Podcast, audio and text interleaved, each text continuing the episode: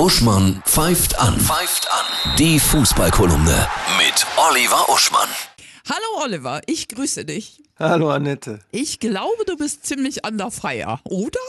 Ja, es gibt eine großartige deutsche Punkband, Detlef. Da bricht dem Sänger immer die Stimme, wenn er sich so übertrieben witzig aufregt. Das klingt dann ungefähr so: Ich raste aus! Ja, und Ja. genauso fühle ich mich.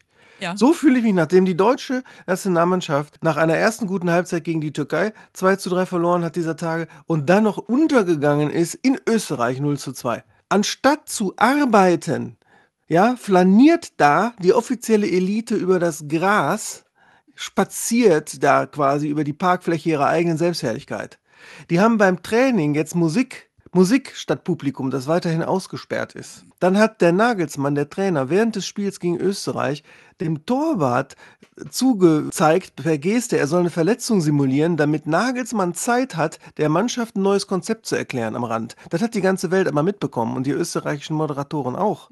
Dann versagen die auf ganzer Linie und sagen auf der Pressekonferenz, wir als Volk dürfen sie nicht kritisieren. Ja, obwohl sie alles vor die Wand gefahren haben und sich sogar offen betrügerischer Methoden bedienen in der Regierung, äh, in der Nationalmannschaft. Ist das nicht der Wahnsinn?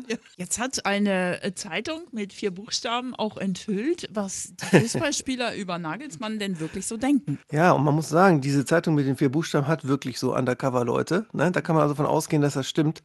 Und die denken, dieser junge Mann dort ist ein überambitionierter Konzept- und Vereinstrainer, der sich hier äh, selbst verwirklichen will, indem er in der Nationalmannschaft Experimente macht.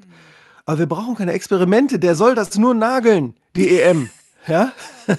Und dementsprechend ist natürlich die Frage, äh, wer könnte sowas? Wer könnte dich da einfach an den Rand stellen in einem Ballonseideanzug und das wirklich nageln? Hm. Rudi, Und dann wär- natürlich. ja, das wäre, wäre Rudi gewesen. Ja, haben wir von Anfang Wir können- an gesagt. Ja, gegen Frankreich super gespielt unter Rudi. So, wir müssen doch im Grunde, wir haben noch nichts mehr zu verlieren. Nee. Holt den Podolski aus der Rente zurück, holt den Jonas Hector aus der Rente zurück. Wenn Rudi nicht will, stell da Basler hin mit seiner Kippe. Stell da äh, einen ehemaligen Weltmeister hin, wie, was weiß ich, Jürgen Kohler.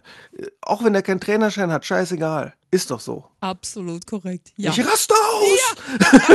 Okay, guck mal nach vorne, bevor du implodierst. Das Topspiel der Bundesliga. Ja, das, das passt zu meinen Anmerkungen Mhm. gerade von wegen Podolski und Hector zurückholen. Das ist nämlich äh, heute Köln gegen Bayern, das ist ja ein Klassiker. Mhm. Und Köln ist 17. Bayern ist Zweiter. Es geht also um alles ne, für beide Mhm. irgendwo. Alles natürlich ein, ein toller Klassiker. Ich wünsche ein wundervolles Wochenende. Ja, dir auch.